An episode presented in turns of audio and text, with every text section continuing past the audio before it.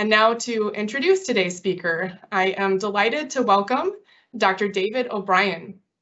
Dr. O'Brien is a colorectal surgeon. He completed his medical school at Emory University and went on to do internship and residency at the University of Cincinnati Department of Surgery, where he also served as chief resident of the Department of Surgery. Dr. O'Brien then completed a clinical fellowship in colorectal surgery at the Cleveland Clinic. He brings his expertise to all of us and the Oregon Clinic Gastrointestinal and Minimally Invasive Surgery Group as a fellow of the American Society of Colon and Rectal Surgeons and the American College of Surgeons. Dr. O'Brien is well known for his outstanding clinical care, as well as his clarity of teaching, and we are so grateful to have him join us today. Thank you, Dr. Bryan. I will turn it over to you. Okay. Uh, thank you uh, for that kind introduction. Um, I got a request uh, uh to bring this topic uh, to everyone. Um, uh, and we're going to talk about benign diseases of the anus. I think at times when I've given this talk or, or a similar talk, I, I, I might have called it the acute anus. But um, this is this is a topic that I suspect a lot of you all um, encounter in everyday practice. And um, this is, uh, for lack of a better term, this is a sort of a black hole of, of information here. Um, uh, this is not a place that, that people are very experienced in.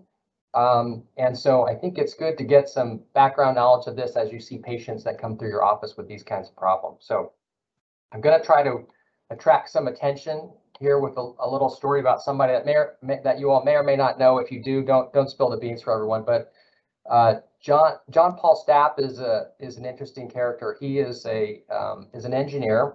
Um, he also has a, a, a, medical degree from the University of Minnesota um, in 1944. He's a, a lifelong U.S. Um, Air Force um, officer, and and and his story is interesting because he uh, he studied um, acceleration and deceleration uh, uh, dynamics on humans. And um, I've got a couple photos here. On the left, he's in this sled that they used to test these effects on people. And, and uh, these sleds would go extremely fast. And at one point, um, they clocked him going over 600 miles an hour in these sleds, and they would slow them down to see what what what happened uh, to him. And the sled on the left, they, they used to call the, uh, the Gee Whiz. So we just show a little video here.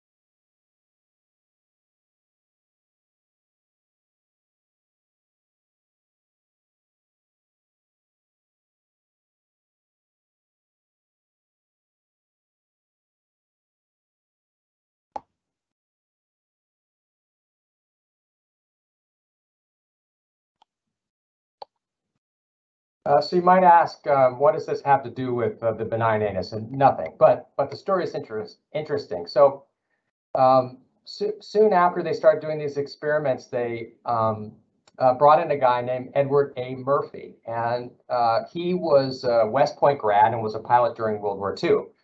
And um, he was uh, also an engineer and, and, specifically was in the U.S. Air Force uh, Institute of Technology and came became a uh, research and developer um, officer. And um, he developed these things called uh, uh, strain gauges.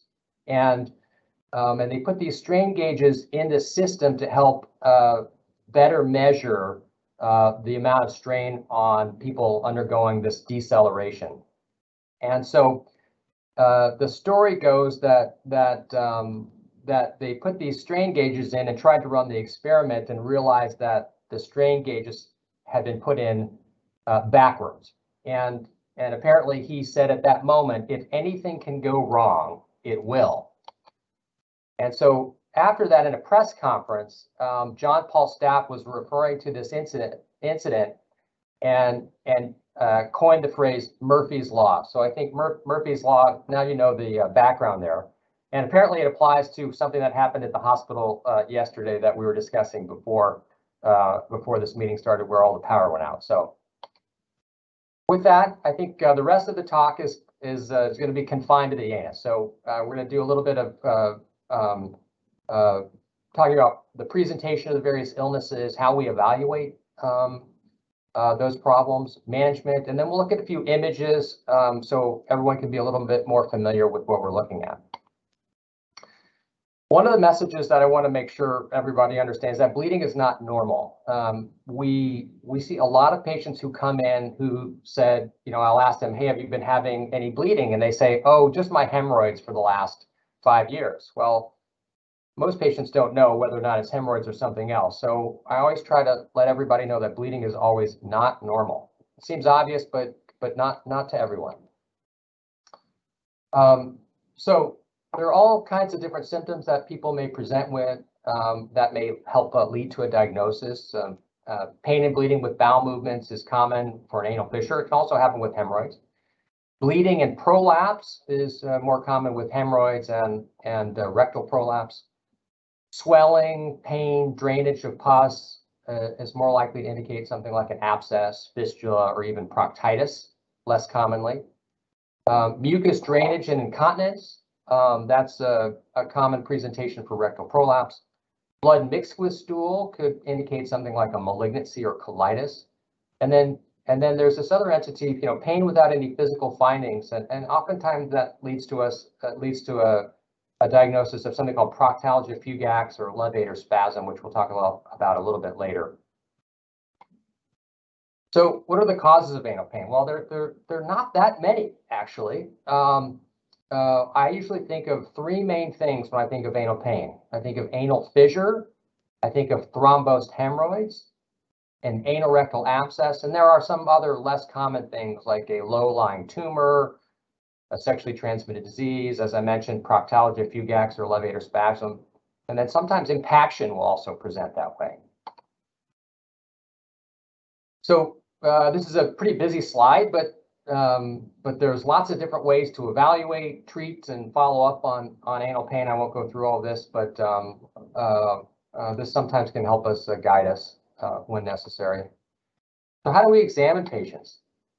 Um, there's sort of two classic ways to do this in the office. Um, there's the uh, uh, left lateral position on the top here, which you can see, and then the prone jackknife position. Um, uh, I have I have six partners, or well, I have five partners. There's six of us, and I would say half do left lateral and half do prone jackknife. It sort of just depends on how you were trained and uh, which position is better for your back, that kind of thing. Um, uh, the, the downside to, to prone jackknife position is that you have to have a special table. Um, I find that way a little bit easier for me, but one of my partners will say left lateral works better for them. I would say overall patients probably would prefer left lateral position, um, but I think you got to do whatever whatever works best for you in this case. So when we do an examination, I first, uh, you know, I always let the patients know exactly what we're going to do, but but first start with a visual inspection. And things that I'm looking for at that point are, are like an external thrombosis that might lead to a thrombosed hemorrhoid, prolapse, and that can be from a hemorrhoid or for rectal prolapse, um, swelling, erythema, drainage, a sentinel tag, which is just like a little firm tag sticking out of the anus that can indicate something called an anal fissure, uh, looking for warts, cancers, anything like that. Then I always do a, a, a pretty thoughtful uh, digital exam. Um, and it always helps to have done many and know what you're looking for. But always, again, warn the patient, use lots of lubrication. Um, at one point in time, we were we were always using a, a tetracaine um, uh, mixture in our lubrication, which I thought helped. We, we aren't allowed to do that uh, anymore. There's been some issues with that, but that's unfortunate. But always uh, well lubricated. Um, then I'm looking for any masses or lesions. I'm looking to see what kind of tone or squeeze the patients have, how good is their sphincter muscle, and then seeing if there's any tenderness. Um, the scopes that that that we use, you you all may have heard of anoscopes and proctoscopes. What's the difference? Well, an anoscope mainly is just just for the anus or distal rectal canal. Um, these can be lighted. Um, uh, I, I, I prefer the lighted scopes. They can be helpful. Um, and then the proctoscopes are, are longer scopes to look in uh, the rectum and and you know on, on occasion you can get uh, proctoscopes up pretty proximally to 20 and sometimes even 25 centimeters. Uh, the advantage of the proctoscope is that um, they are they have an insufflation bulb on it, so you can uh, insufflate the rectum and see and see really well. It's a little bit of a skill to do that, but but um, I think in in in experienced hands, it's about as good as as like a, a uh, flexible sigmoidoscope or colonoscope. So why don't we talk about some hemorrhoids? That's what everybody thinks they have when they go see the doctor. Um, uh, and and and many of them are right. About uh, 10 million individuals uh, yearly um, have hemorrhoid-related problems. Uh, the peak incidence is anywhere from 45 to 65, but we see patients uh, of all ages. And, uh, but it is unusual to have uh, teenagers have this issue. And then men tend to have more severe disease. I think it probably has to do with some of their activities, but um, uh, but I've, I've got plenty of women with bad hemorrhoids. So now how do we classify these? These are um, the easiest way to do this is, is internal, external, uh, and then uh, mixed or, or both. The internal hemorrhoids uh, tend to occur with the mucosal lining of the distal rectum and anus. Externals are, are below the dentate or, or covered in uh, squamous uh, tissue. So as a reminder, things that hemorrhoids do, they can bleed, they can protrude, they can be uncomfortable, um, they can drain, and the drainage is usually coming from when the from the mucosa when it's sort of hanging out of the anus. The patients will will give you sort of this story of seepage or mucus drainage onto the underwear, something like that. All right, so let's talk about treatment. Um, so when I think about treating hemorrhoids, I think there are a couple things that are important to remember. Um, eh, you know, no two hemorrhoids are, are alike. And so we we grade the hemorrhoids, and, which is uh, one of the most important things in determining um, the severity. But some hemorrhoids are just large and, and they're going to be more resistant um, uh, uh, to treatment and, and may require something uh, more aggressive.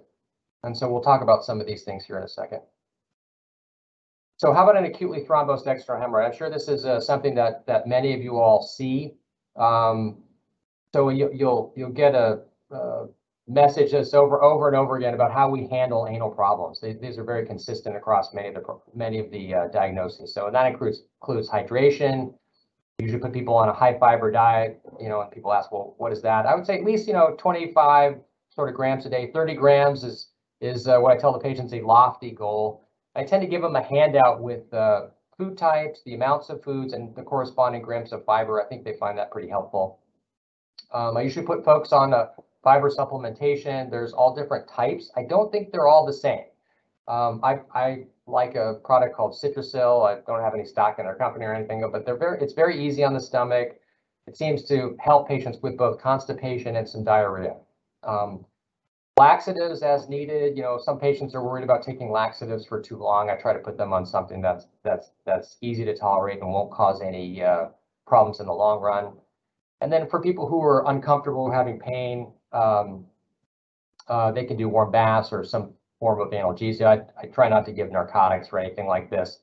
Um, that's just going to exacerbate some of the issues.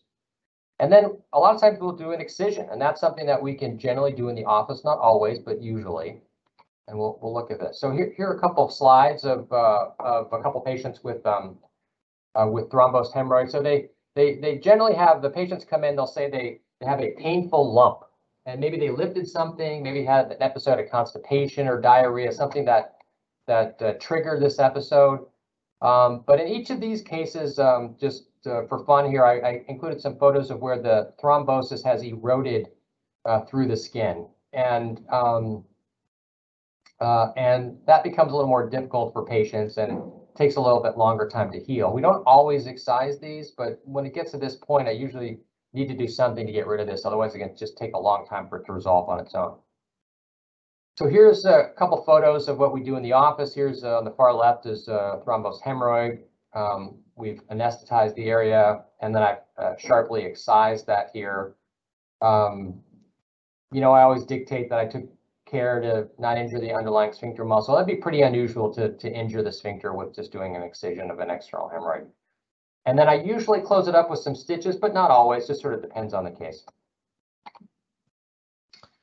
So how about internal hemorrhoids. So first degree internal hemorrhoids, they, and, and when we talk about these degrees, we're referring to internal hemorrhoids specifically, not external hemorrhoids. So first degree hemorrhoids bleed. Um, second degree hemorrhoids, they, they prolapse and then they reduce uh, spontaneously. Third degree prolapse and they require a manual reduction. So patients will say, oh, I've been pushing it back in because it won't go in on its own. And then fourth degree is uh, irreducible prolapse where they just kind of hang out all the time. And fourth degree hemorrhoids are, are not really, or not always uh, an indication for um, uh, for an emergent procedure. Some of them are are are um, are they're stuck out. They are they are sort of strangulated or thrombosed, and that's a more urgent situation. But many of them just hang out and they just can't get them to go back in, and they just stay how they stay. And and that's that's not an emergency. So again, uh, same kind of thing I was talking about before, medical management, hydration, fiber, fiber supplementations, laxatives, and um, occasionally I give a topical agent uh, um, if necessary. So um, um, knowing what to do with internal hemorrhoids, um, there's, lot, there's lots of different options uh, when it comes to procedures. Um, I guess what I would say is when I'm seeing somebody with, with internal hemorrhoids, if they're if they're prolapsing or protruding, that's sort of the trigger to me that they're going to need something done. That fiber and fiber supplements and all that, they may think, make things better, but it's just not reversible at that point. So um, we'll go through each of these, but but uh, the common office-based procedures that that many of us have heard about are IRC or what's called infrared coagulation, sclerotherapy, and then banding, and then there are a number of different operations and and and frankly they're coming up with new ones all the time. Um, the the ones that seem to have um, uh, persisted the longest are stapled hemorrhoidopexy and then there's something called ultrasound guided dearterialization i don't do do that but but that exists and then and then hemorrhoidectomy and hemorrhoidectomy was a good operation years ago it's still a good operation um, uh, and, and, we do a lot of them. So infrared coagulation, uh, you know, most of these procedures are done through an anoscope, but infrared coagulation is basically heat. And, um, and this is good for some small hemorrhoids that are just causing a little bit of bleeding. Um, and I basically take the this uh, infrared coagulator. It has this um, tip on the end where it heats up the hemorrhoid, causes a little bit of a scar, and the hemorrhoid shrivels up. And um, I think that's a good option for a younger patient with uh, with uh, pretty um, pretty early disease. So our group does a lot of sclerotherapy, and this is this is uh, an example of that. So we're talking a little bit bigger hemorrhoids, maybe prolapsing at this point, um, and we inject something called 5% phenol. There's some other solutions that people use. It's a similar kind of uh, situation to varicose veins where you might uh, uh, inject a sclerosant, and it basically causes a, a scar and causes the hemorrhoid to shrivel up. And we inject a few cc's into the pedicle of each of the uh, the hemorrhoids that are problematic. Um, and it, it only takes about five minutes to do, so which is kind of nice. Banding uh, is a pretty common procedure as well. Um, and so we've got a little special device that you can see on the left here. To get these little these little rubber bands, they're extremely small and tight. I liken them to like a little rubber band that you have on your braces uh, when you're a kid, but you, you normally put a little cone on the top of this device and you and you have to roll these uh, uh, bands across the cone to spread it out to get it on the tip of this. We usually use two. And then we grab the hemorrhoid and then slide this um, over and then fire the fire the device, which throws the hemorrhoids onto the, the base here you can see on the right. I usually inject a little bit of local medication into the, the the tip of the hemorrhoid after the bands have gone on, just so the bands don't fall off. And it gives a little bit of analgesia. And then sometimes I'll even inject a little sclerosant at the base so that when this all falls off, um, uh, you don't have uh, too much bleeding. That, that's one of the biggest uh, problems with banding is the bleeding. Um, you all may have heard about some infections uh, related to bands that I think that that can occur. It's pretty uncommon. I, I would say our group probably sees maybe one significant infection after a banding maybe every couple of years. So it's pretty uncommon. Um, I, think it uh, gained notoriety because of a few few uh, memorable cases uh, back in the 80s and cases where uh, patients with AIDS were were banded and they got uh, significant infections. It's not very common, but part part of the consent process nevertheless. So this uh, this very large device is a um, is the stapler for a, a stapled hemorrhoidopexy, and you just have to follow me here, but um, so this, this isn't really a resection, although you do resect some tissue, but what you're doing is you're pexing the uh, the hemorrhoids uh, back up inside. It's a good option for isolated internal hemorrhoidal disease, and uh, where it's not where it's um, uh, where there's not a lot of external disease. So it doesn't really address that. So we we put this uh, special uh, dilator in, and then we um, and we have a little um, a little eyelet device which circles around with us as we're putting this suture in. This, this little purse string suture goes through the submucosa circumferentially. And then we slide the anvil through here, we tie this down, and we fire the stapler. And it creates this circumferential staple line across the distal rectum. And it's, a, it's very effective. Um, I think it's one of these devices that you really need to know what you're doing when you when you use this. And um, I, have done a lot of these, but it's I've really uh, I've kind of moved away from it. I um, I think in general, it's a safe procedure if, if you're experienced, but I, I do think there is the patient out there that you could really hurt if you weren't careful. Um, so, uh, so I, I, guess if anybody's out there and they see somebody and someone recommends this operation, I would just make sure that they know what, what they're doing. Here is a, a classic uh, example of, um, of a hemorrhoidectomy. Um, the most common hemorrhoidectomy we do these days is something called a Ferguson or a closed hemorrhoidectomy. And basically where when you think about hemorrhoids, what are hemorrhoids? They are they are um, it's excessive or redundant tissue that sort of lost its connection to the underlying uh, rectum and anal wall. And so and so what we're doing with a hemorrhoidectomy is we're excising that redundant tissue and then we're suturing the tissue back down to the underlying wall. And so in this case, we've we've we've grafted the hemorrhoidal tissue we're excising it and then and then we're suturing it closed. And th and this is uh, this is sort of an example here of what, what will be called a three column hemorrhoidectomy. So there's there's uh, three incisions. So um, uh, and this is a, this is a really good operation for someone who has uh, both internal and external hemorrhoidal disease.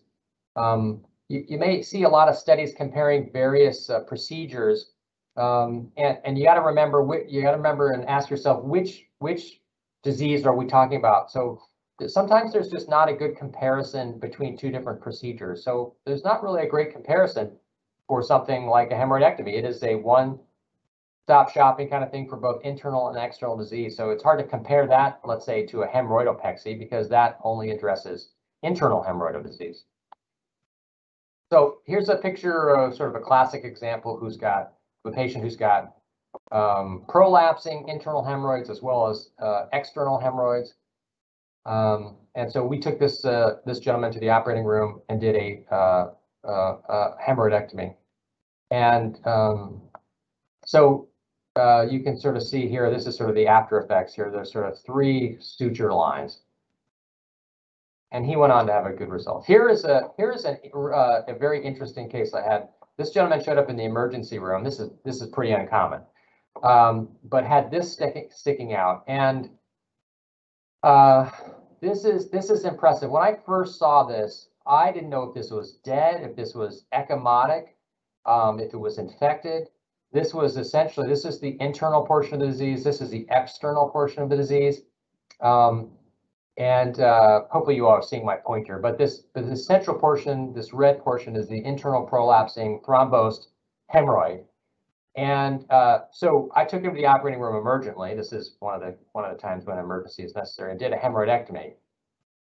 Um, and so I, I had to I had to put him under complete general anesthesia with uh, with paralysis to make sure I had uh, plenty of visualization to do what I needed to do. But so th this is his uh, um, uh, right afterwards, which is pretty pretty impressive. Uh, so I actually only took off one hemorrhoid. It was just that whole thing was one hemorrhoid, and, and there's a suture line right here on the left side. So he had he had a, a, a good result as well. So we'll move on from hemorrhoids. Let's talk about anal fissure. This is this is uh, probably the most common problem I see when patients show up to the office and say, "Doc, I've got pain and bleeding with bowel movements." Um, and so this is this is the first thing I think of. Um, so uh, this is this is uh, this is a exam in the operating room. So here's what we're looking at. This is the the the edge of the fissure here. This is the, what we would call a sentinel tag, and there's a little split here. I, I don't think this comes through very. This is a this is a hard thing to take a, a photo of, but essentially a, a, a fissure is, is a split in the skin of the anus. And although most people would say, well, we don't really know what causes this, most people think that it's probably from some amount of, of a, a, tight internal sphincter muscle. So if you'll have to follow me here. So the theory is that tightness decreases the blood supply to both the posterior and anterior aspects of the anal canal. And so you get an injury, whether it be a hard bowel movement from constipation or diarrhea even, or a procedure like a hemorrhoidectomy or something else. And, and you get this tear and it just doesn't heal very well. So this, this is sort of a classic picture of the um, uh, of uh, something you would find in a colorectal surgery textbook, looking at uh, typical and atypical uh, fissures. And so again, here's the, the posterior midline fissure is about 90% of cases. Anterior midline is about 10% or so. And then there's a smattering of very uncommon um, other problems that can cause fissures that you might see laterally. So whenever I see those, my, my uh, attention gets raised.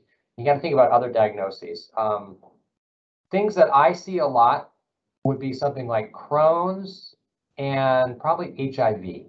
Um, uh, tuberculosis uh, fissures can occur, but I, am not sure I've ever seen one. Um, obviously, a, a, a, cancer, a small early cancer can look like a fissure, and so you always got to make sure that that's not that's not what's going on.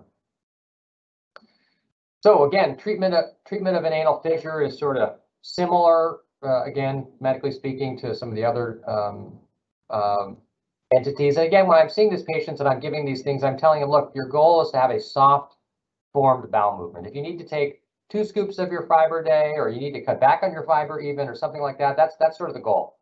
So soft form bowel movement, no straining. Loose stool is bad, hard stool is bad, soft serve ice cream stool, that's that's bad too. That's just a little too soft. And I will use some some topical agents for fissures. And and if you'll remember us talking about the theory that the that the um, that the fissure is from tightness, we'll, we'll do things that to, to reverse that. So topical agents, um, Botox, and even operations. And so these topical agents, a little hard to get at times, but once you know where to get them and how to get them, it, it, it's, uh, it, it gets a little easier. We give our patients them 2%. They, they get it at a compounding pharmacy, and I tell them to put it on either two or three times a day. I'd say half my partners do it twice, half do it three times and um, and it's just a little spot right on the anus. Um, there's some controversy about whether or not you have to put it in the anus, but I think right on it is probably fine, and that will cause a little bit of relaxation. Botox or botulinum toxin um, is something uh, people know about from from getting rid of wrinkles in the face and that kind of thing. Um, it's uh, it's a uh, muscle paralytic, so also causing relaxation of the sphincter muscle. We inject that both in the office and sometimes in the operating room. Um, I usually use about 100 units, but some studies looked at 50 units, but the bottles are 100 units and we hardly ever have uh, left over long enough to do it again. So I usually just give 100 units. And I do it right around the fissure into the internal sphincter muscle. And, and if you do it carefully, I put it in a TB syringe. I can usually do it literally as, as you count one, two, three, almost that quickly.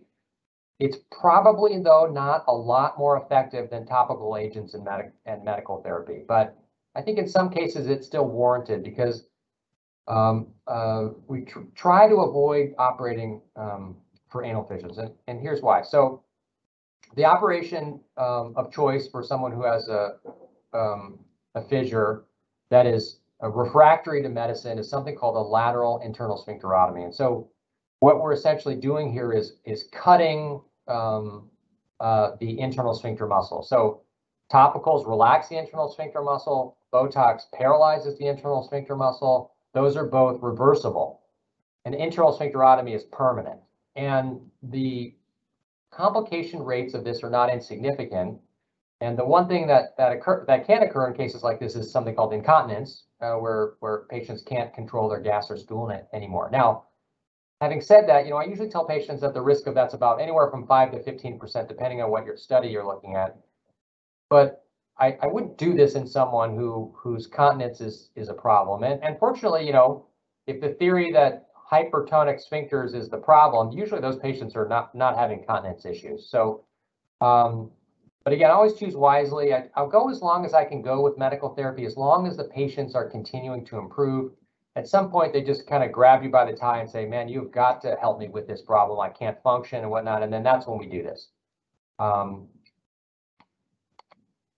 there are a couple different ways uh, that you can do it. The, the, the last slide looked at an open approach. This is a, uh, a closed approach here, and it's where you make just a little incision uh, right along the uh, intersphincteric groove, meaning between the internal and external sphincter muscle, and then you turn the, the knife uh, towards the anus, and then you cut the muscle. You're not cutting it all the way through the mucosa, just, just the tight band muscle. All right, so how about anorectal abscesses? This is a uh, this is a pretty pretty common problem. We see we see a lot of this, and abscesses are classified essentially by where they where they occur. So there these lateral ones are generally ischioanal or ischiorectal abscesses. They're very common. Perianal or superficial. Intersphincteric, very common as well, and these are between the sphincter muscle, and less common or something a little more proximal or something we call supralevator. These are the levator muscles here, so something above that. That that that usually occurs almost uh, solely in patients with Crohn's disease. Um, and here are some some other examples of where they can occur as well. Uh, these supralevator or retrorectal, again, very uncommon. What, what's the etiology of an abscess? Uh, this is a famous uh, photo um, of, of a crypt at, at what's called the dentate line or pectinate line in the anus. So there's there's usually like 8, 12, maybe 15 crypts about the anus, and they get they get plugged somehow, and this in, infection extends out, and this one's sort of in the intersphincteric groove here. This is sort of evidence that this is the way way these abscesses happen. So they happen from the inside out. So patients uh, present, as we talked about a little bit before, pain and swelling. Um, sometimes they're febrile, they can't sit down, um, they tend to be difficult to examine. Sometimes these patients have trouble urinating too. That, that's a sign that things need to be taken care of uh, pretty quickly. I would say 95 plus percent of patients that have this problem, uh, diagnosis is made sort of at the time of physical exam. Imaging is really not necessary. I, I will say I occasionally get it if I'm having trouble finding something, but that's pretty rare. So most commonly we would get a CT, very rarely an MRI and almost never an ultrasound. I, I can't remember the last time I, I got an ultrasound for, uh, for this problem. So here's a typical patient who's got some um, uh, uh, erythema and swelling on the on the left side here. And you'll notice this pus is coming out of the anus. And so this this is draining sort of back through the the internal opening where the infection occurred. And this is this is actually pretty common. So uh, medical therapy is not going to do it for this. So um, uh, so we we uh, do an urgent incision and drainage procedure on these patients. Most of the time, we can do this in the office uh, too. Every once in a while, somebody's got something deep or doesn't tolerate much in the office, and then we take them to the operating room under general anesthesia.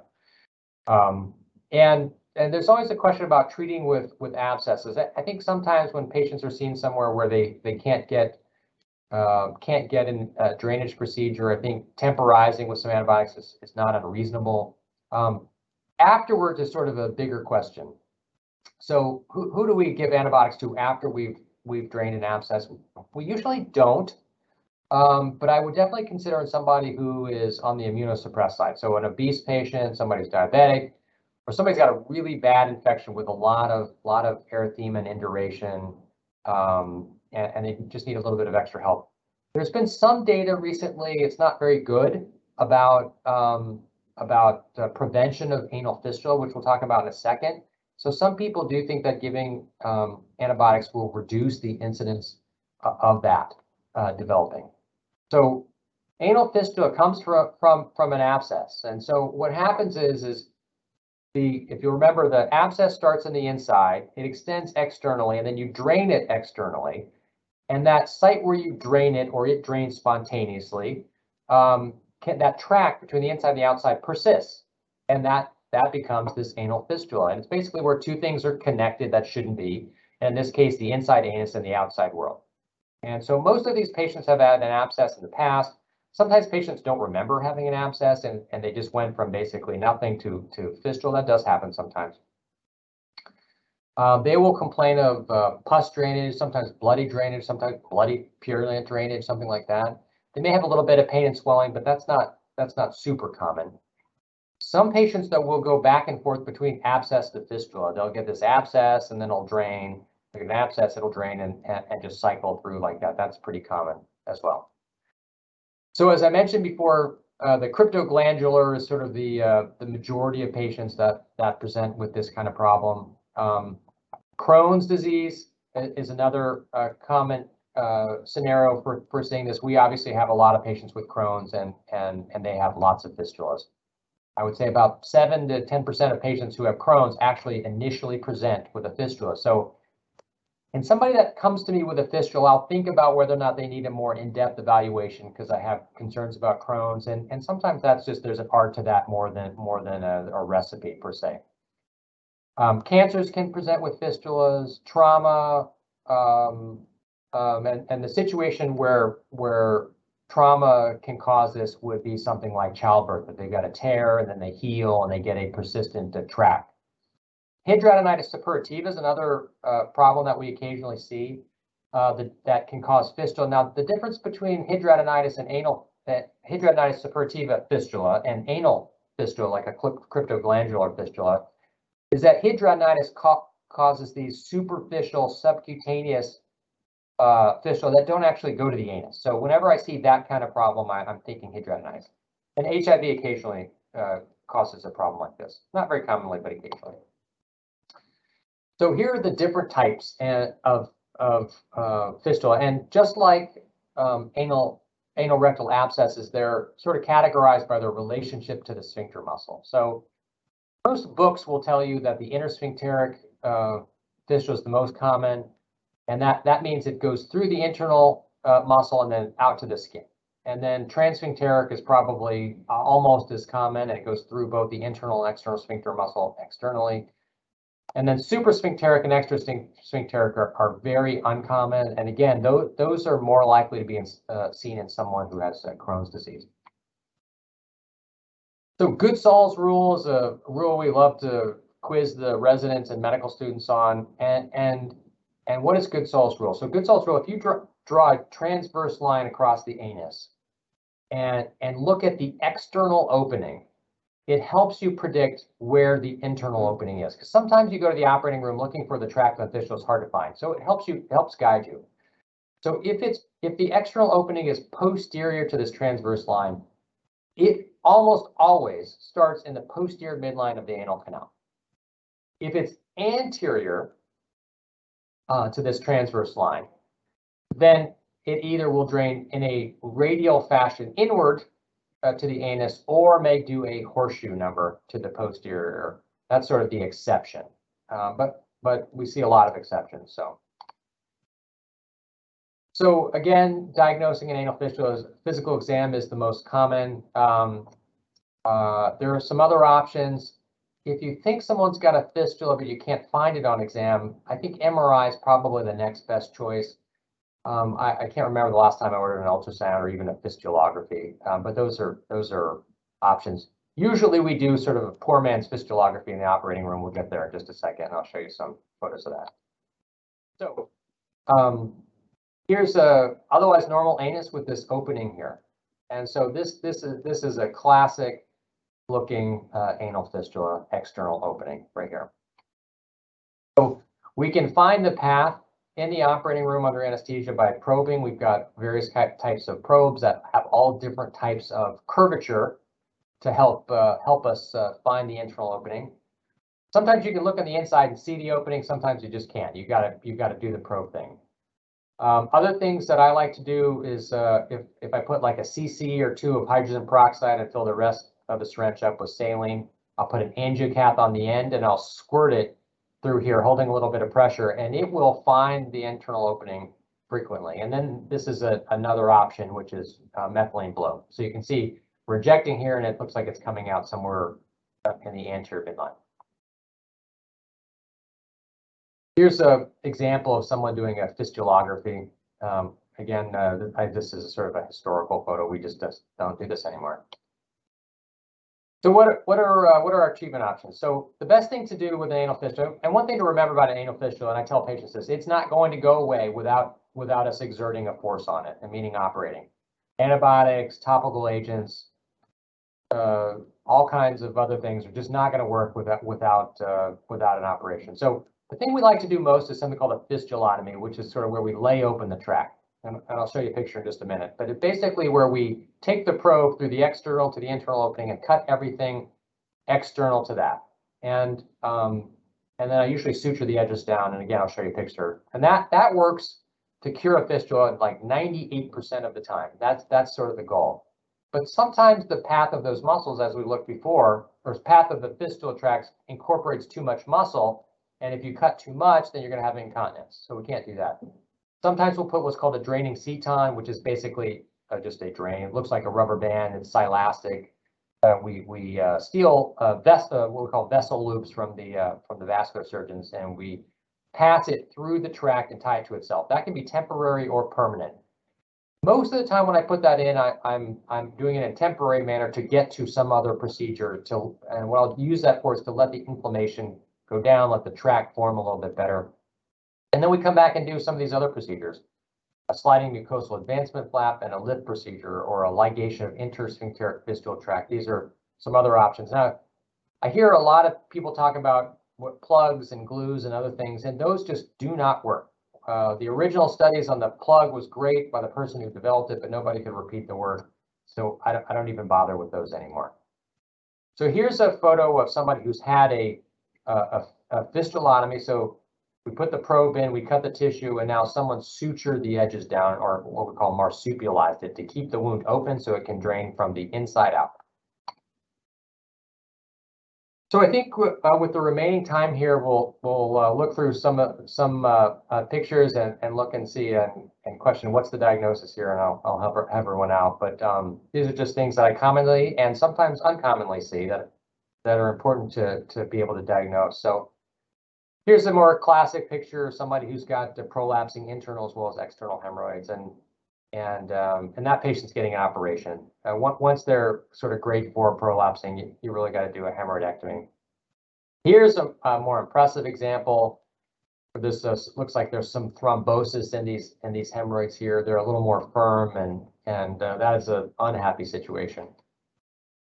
This was a really strange case that presented to me a few years ago where somebody had um, I, and I told this patient, I said, I think this is hemorrhoids for lack of a better term to, to name this, but she presented with this sort of fibrotic tissue all the way around her anus.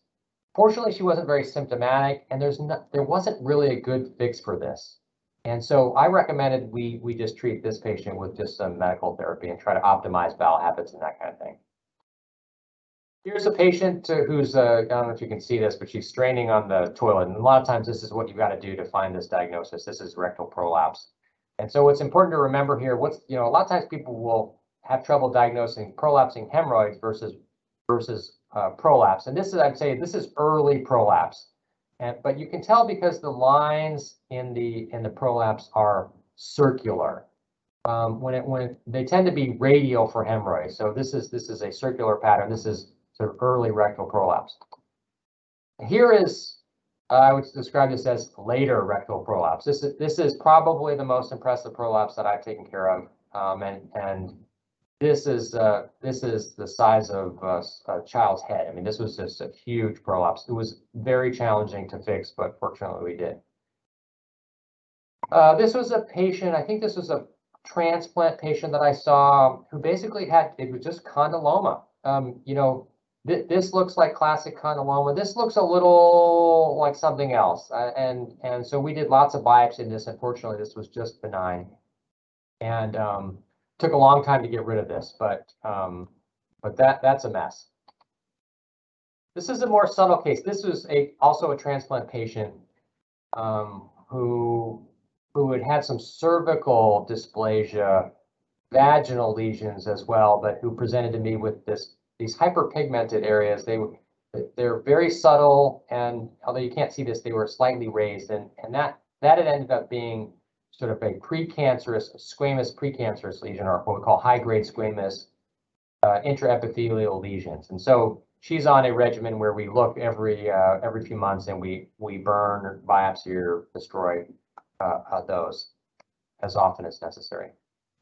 So this could be, this one could be mistaken for a wart, um, but this is a cancer. And uh, when you when you see it and feel it, it just you just know it's firm. It's it's sort of fungating, and this is an anal cancer. So you can do a biopsy of this in the office and get the diagnosis pretty easily this is like the worst one of the worst cases of anal cancer I've ever seen. And, and this patient got sent to me with reported uh, uh, condyloma or warts, and we did a biopsy. And this this is a patient who had who had AIDS and a very low CD4 count, and and this was all anal cancer, just terrible. Um, this is a this was an interesting case. One time I saw a patient who came with this. And uh, what this ended up being was a uh, was a, a, basal cell carcinoma, and um, and and he had gotten radiation, and um, and it, it had persisted, and so I I was the unfortunate surgeon that had to excise this in a situation of radiation, which never never goes well, and and that that was a tough go for him, but um, we were able to. All right, here, here's a here's a woman who's got this uh, dark pigmented lesion that uh, maybe someone might say this is a thrombosed hemorrhoid, but this is uh, this is pretty ugly. This just isn't right. So uh, we did a biopsy on this, and this was a melanoma.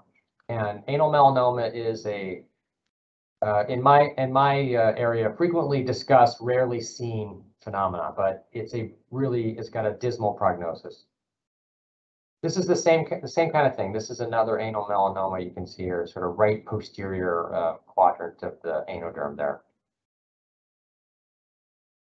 So this was a this was a case of a, a woman who who presented to me. I, I knew her before. She had had a rectal cancer and had uh, I can't remember all the details, but some form of a myelod myelodysplastic syndrome and was immunosuppressed and came came with this. And and this was uh, we were in the operating room at this point, but she had had a CT scan, and this is this is a terrible infection. Actually, this is a necrotic spot. She had a necrotizing uh, soft tissue infection. So and uh, uh, that was the tip of the iceberg. So once once we excised that area, we got in this huge area of dead tissue, and that we had to debride back. And um, uh, fortunately, in her case, she was already diverted. Uh, she had a colostomy from her from a prior uh, low rectal cancer, and uh, you know this did heal eventually, but but it was a long go. So um, just finishing up here. So in summary, you know, bleeding is never normal. You know, everybody always asks, well, when do you get that colonoscopy? You know, I think in, I think anytime you're concerned that the patient is the appropriate age, but you know, we've got patients who coming to see us in the 30s and they've got they've got cancer. So I, it never hurts to get a colonoscopy when you have any concern at all. For these kinds of diagnosis, history and physical exam are still the best way to make to make the diagnosis. And un unfortunately, you know, this area is experience is key to diagnosing disease. The more pictures you look at, the more patients you see. You know, even the GI guys really struggle with some of these diagnoses. So they they rely on on someone like me and colorectal surgeons um, to to to figure out what's going on. And sometimes it's the tools and the experience and that helps. But um, I know we all see a lot of these patients, and so um, um, you know anything we can do to help uh, uh, is uh, would be our pleasure to see any of these folks. Just a quick plug for my group here. There's six of us now, um, and we see patients both on the uh, uh, uh, east and west side of town. We've got a Prop Portland and a St. Vincent office. We're actually part of a bigger group of, of many surgeons, foregut, hepatobiliary, and um, and general surgeons. So I'll finish up there. I hope I didn't go uh, too far uh, uh, over, um, but thank you, and I'm happy to take any questions you all have at this point. Great. Thank you so much, Dr. Brian. I think you're you're absolutely right um, that we don't always get a lot of exposure to seeing and understanding these common conditions. So thank you so much for the, the information um, and the visuals really help. Uh, I'll give a chance for people to post other comments and questions, but we have a couple here that we can get started with. Um, first off, um, this question was posted at the time of the discussion of hemorrhoids asking um, for treatment with topical agents, what are your favorites and are they prescription versus over the counter? Yeah, that's a great question. Um, I think we can all admit that when you go to uh, uh, the pharmacy, there is no shortage of um, topical agents to choose from. Um, I, am not against topical agents. Now, I think in some cases um, it can be helpful um, a little steroid for a very short period, there's nothing wrong with that. Um, preparation H, you know, has got most of the uh, of the main formulations that has something called witch hazel in it. I think for short run, that's okay. Um, when I instruct patients on just general good hygiene, though, I tell them I would don't put soap on your anus, don't put steroid creams on your anus. Um, and um, and I have something in the office that I give patients called calmoseptine. It is a zinc-based ointment. I think it's probably the safest thing to give a patient that just causes, it's just a barrier cream. So it, it prevents some irritation. You can use it as much or as little as you need. Um, and it just, it doesn't do any harm. So you know, a lot of a lot of patients come in having tried a bunch of stuff for their quote unquote hemorrhoids. They never really had hemorrhoids, and now they've got itching and irritation. And I'm and I have to wind the wheel back a little bit, get them off the steroids, get them off the wet wipes, uh, get them off the soap, because a lot of patients think it's a cleanliness thing, and actually, usually over cleaning tends to be the issue. So, um, so I would say a, a zinc-based ointment is a, is a good is a good um, uh, is a good option you know, anything is okay in the short run. I just wouldn't do steroids for very long. Thanks, that's extremely helpful. And I have seen and suspect that patients are often trying things for quite some time um, before seeing us for these problems. Um, a couple really brief and specific questions. Uh, what compounding pharmacy do you use for the diltiazem cream? That is a, that's a really good question. Um, we have a a relationship with a pharmacy um, on the east side called Gateway Medical Pharmacy. It's at the Gateway Medical Building, um, and they've been they've been doing diltiazem for us for uh, as long as I've been here, and they do a great job. Um, Lloyd Center Pharmacy is another compounding one. Um, there, the Beaverton Pharmacy um, will will do it as well. Um, it's a, funny that you mentioned that because whenever I've got someone with a fissure and I give them diltiazem, I actually have a printout of like my favorite 15 in the city. I, I, don't remember all of them, but those are three that we use a fair bit. And then sometimes when patients are really struggling, I say, hey, listen, drive a little bit extra and go to these, go to the Gateway Pharmacy because they do it for us so much. I, I, think they've got it down to a science, so to speak, you know. Um, so I do think who formulates can't can impact uh, you know, the, the, the medication and, and maybe your response. So I, I never rule out that someone got a bad sample of something if I don't feel like I'm getting uh, what I want from it. Great, thanks so much. Um, this may have been alluded to a bit in the talk, but just to re-emphasize or add points, what um, what are anal problems from chronic constipation and what's the best prevention? I would say the things that we see most are, are hemorrhoids and fissures. Um, you know, hemorrhoids are sort of the chronic result uh, uh, of constipation, and and fissures tend to be sort of an acute uh, uh, problem. Um, and and I think some of the things that I mentioned earlier, just lots of fiber in their diet, a fiber supplement and then a laxative. Obviously, you know, everybody knows Miralax. It's pretty effective and that will help most patients. Um, I think if it gets more complicated than that, or the patient has had a colonoscopy recently, or there's been a change, then I would have them see GI. You know, they have they have some more recommendations for that kind of thing. But again, you know, I, I, tell them, you know, the goal, what's the goal here? And I would say you don't have to have like one or two or three bowel movements per day. That's not really the goal. The goal is to have soft but form bowel movements when you're not so not not straining. So if, however we get to that, I think I'm okay with. Um, but but that's my usual recipe.